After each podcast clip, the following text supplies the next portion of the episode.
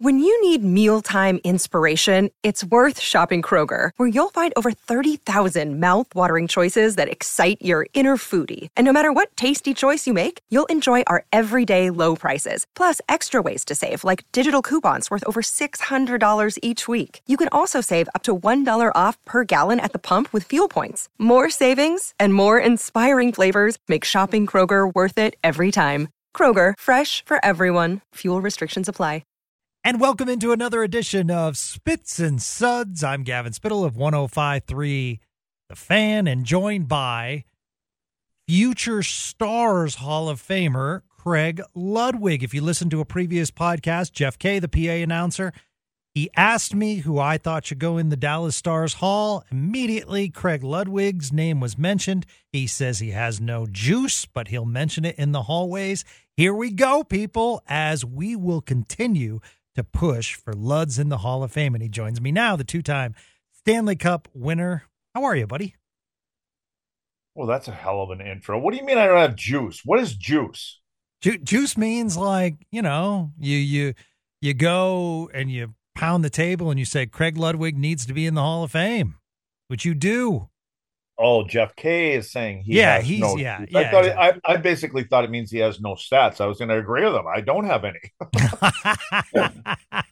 uh, no, everything's good. Just uh, we had a little – we were finally in Dallas, um, our U eighteen team for the weekend, so it was nice to be able to stay at home for a little bit, you know. And nice. So now we're getting ready, and we got the week this weekend off, so everything's good. Okay, so can Spits and Suds listeners go watch Craig Ludwig coach? What about watching me do what? Can, if your team's home, can we go watch? Anybody can go watch. All right, I'm in. Yeah, yeah. We're, we're, this is still free, and it's, you know, it's.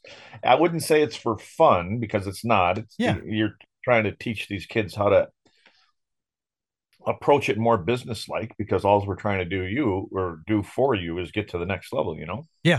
Yeah. Well, I, uh, I hear you. By the way, failed to ask last week because I didn't know if maybe you had to do it last second. What did you wear for Halloween? It's funny.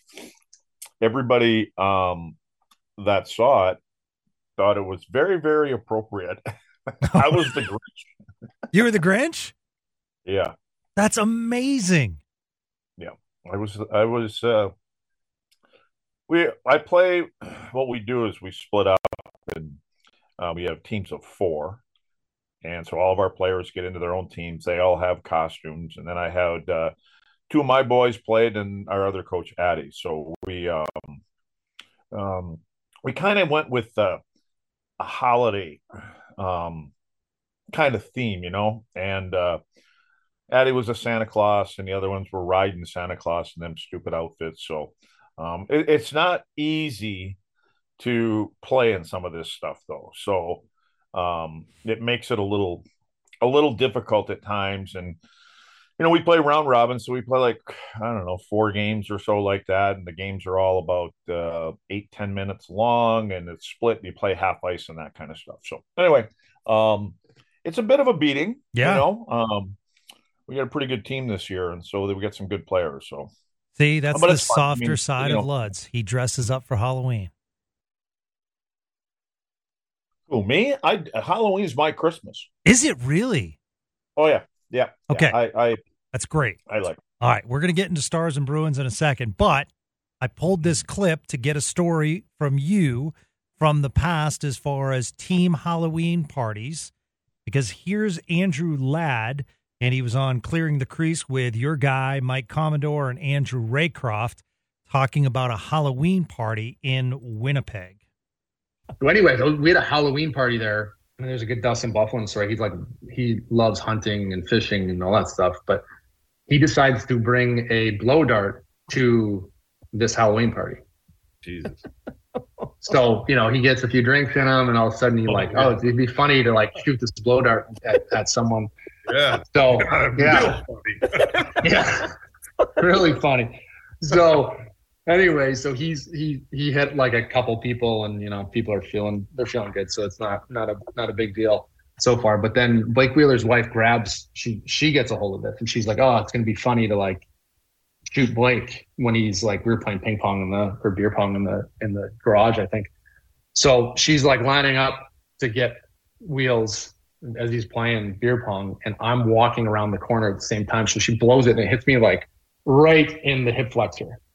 I'm like, oh, you know, and then Buff's sitting in the corner laughing his ass off like a, you know, ten-year-old kid. Dustin Byfuglien bringing a blow dart gun to a Halloween party. Any uh, recall of stories from your past Halloween parties with teammates? Uh, you know, the the one I remember from a long time ago, we had, uh, I always bring up the Big Apple Cafe out there in Arlington, my buddy Joe, and um, we had a Halloween party there. And so Pam, my ex, and I went as Hitchcock and Gainey. And so, uh, but we went and had it professionally done. And so, and we made sure that we were, we were late, and it was probably twenty, thirty minutes after we're supposed to be there.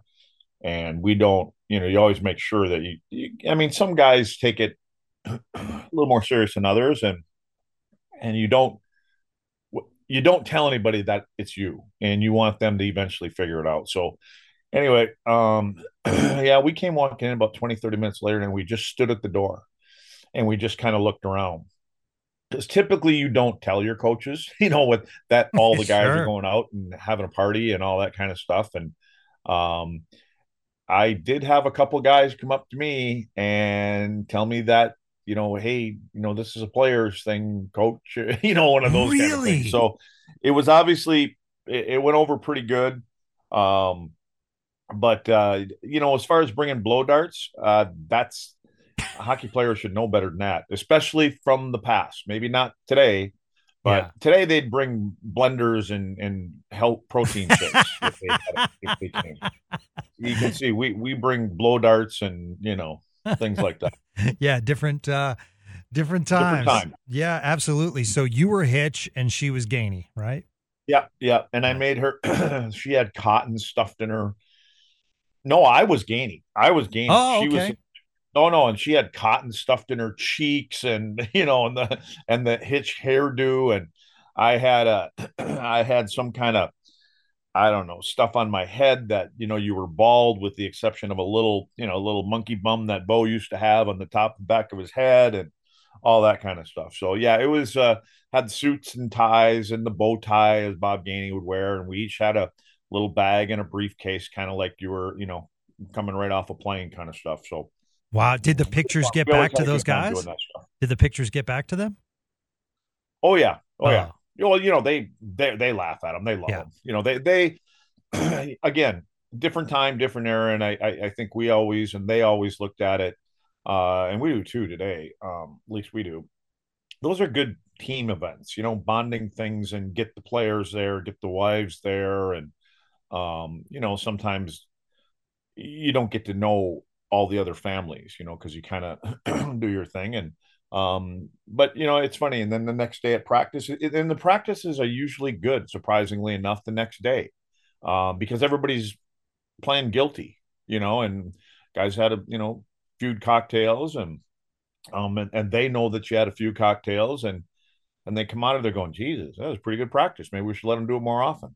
So, you know, you, you've, you've uh, talked about Hitchcock on this podcast, but you haven't really, or I haven't asked about Bob Gainey, because that's a long-standing relationship with both Montreal and Dallas. I look at Bob Gainey as my Scotty Bowman. Um, you know, I, as a rookie in Montreal, he would bring me back in flights, and he'd have a couple cans of beer back there, and um, he'd give me a piece of paper and a pencil and ask me to draw up our penalty kill.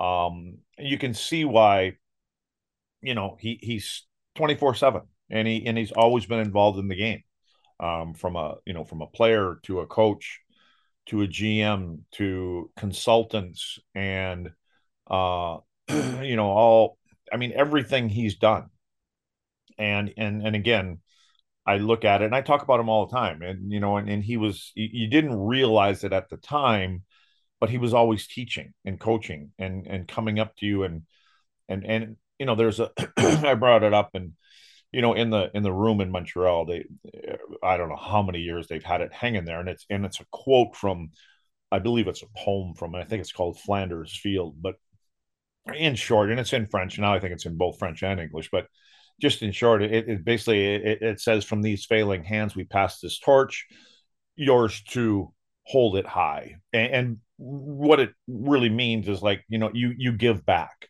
and we're passing the torch to you guys. And um, and I think as my career went along, I started to understand what it actually meant. And you had guys like Larry Robinson and Gainey and LaFleur and Shutt, and they'd come up to you, you know, and they were. They had been in the league for whatever it was, eight to ten years prior to me getting there. And so they were they were in that mode. They were in that mode of, of teaching you, if you're going to play this game, and if you want to play it for a long time and you want to survive, and here are the things that you're going to go through, and here are the things and the ways that we found that keep us in the game. You know, and I, I've probably talked about this before, but Bo and I, Bob Gainey and I were sitting on the on the training room table, um, and we were playing Boston. It was in Boston, and it was, I don't know what, which game it was, but it was in the playoffs, and he was getting a little, you know, getting ready for the game from one of the trainers. I was getting my stuff done to me from the trainer, different trainer, and he just kind of looked over, and he goes, "Lads, you know why we do this?" And, you know, my my immediate answer is, we, we just love to play the game. And he goes, "Yeah, but that's not really why." You know, this is like my second year, and here I am sitting next to the captain of Montreal Canadiens. He goes, "We do it because if we don't go out and play tonight, and they put somebody else in our spot, and they play just as well, maybe even better, and they're younger, and they make less money, we could be out of here." Mm, you know, and he was basically yeah. saying, you do what you have to do to stay in the lineup, because there's always somebody else waiting to take your spot. Right. And, you know, and, and if that, that particular player is um, young and making way less money, you know, they'll look up, the guys upstairs are like, "Hey, we can save some money here on the cap," or, you know, that kind of stuff. And here's somebody that's just as good and probably has a bigger upside. So this was little kind of things, I think, that they were, um, you know, and I think a lot of it maybe was more about off ice, how you approach your day and your practice. And, you know, as much as we say it's our life, you got to have a life outside of it. And you have to be able to, I tell our guys now, you know, you come from school or high school, wh- whatever, whatever level it is. And when you get to the rink and you get in that room, don't bring your shit into the room. You're here for two and a half, three hours a day. And this is, this is our, this is our Shangri-La in here. Everything. When you walk out the doors, all that shit's coming back again. But when you're in here with this group of people, and we're a family in here, we're going to have fun. We're going to work hard together. We're going to get something accomplished. And, you know, hopefully it pays off in the long run for you. But all the other good and bad things are going to be there when you walk out those doors. That's right. So enjoy it while you're here. Yeah, that's that's great insight. That's uh, really good insight. Never heard you talk about Bob Gainey uh, before. I put everything, all the drama outside when I come in here for Spits and Suds. Get to spend time with my bestie. That's how I roll. No drama. This is nothing but drama with you. Oh, that's hilarious. Maybe. Oh.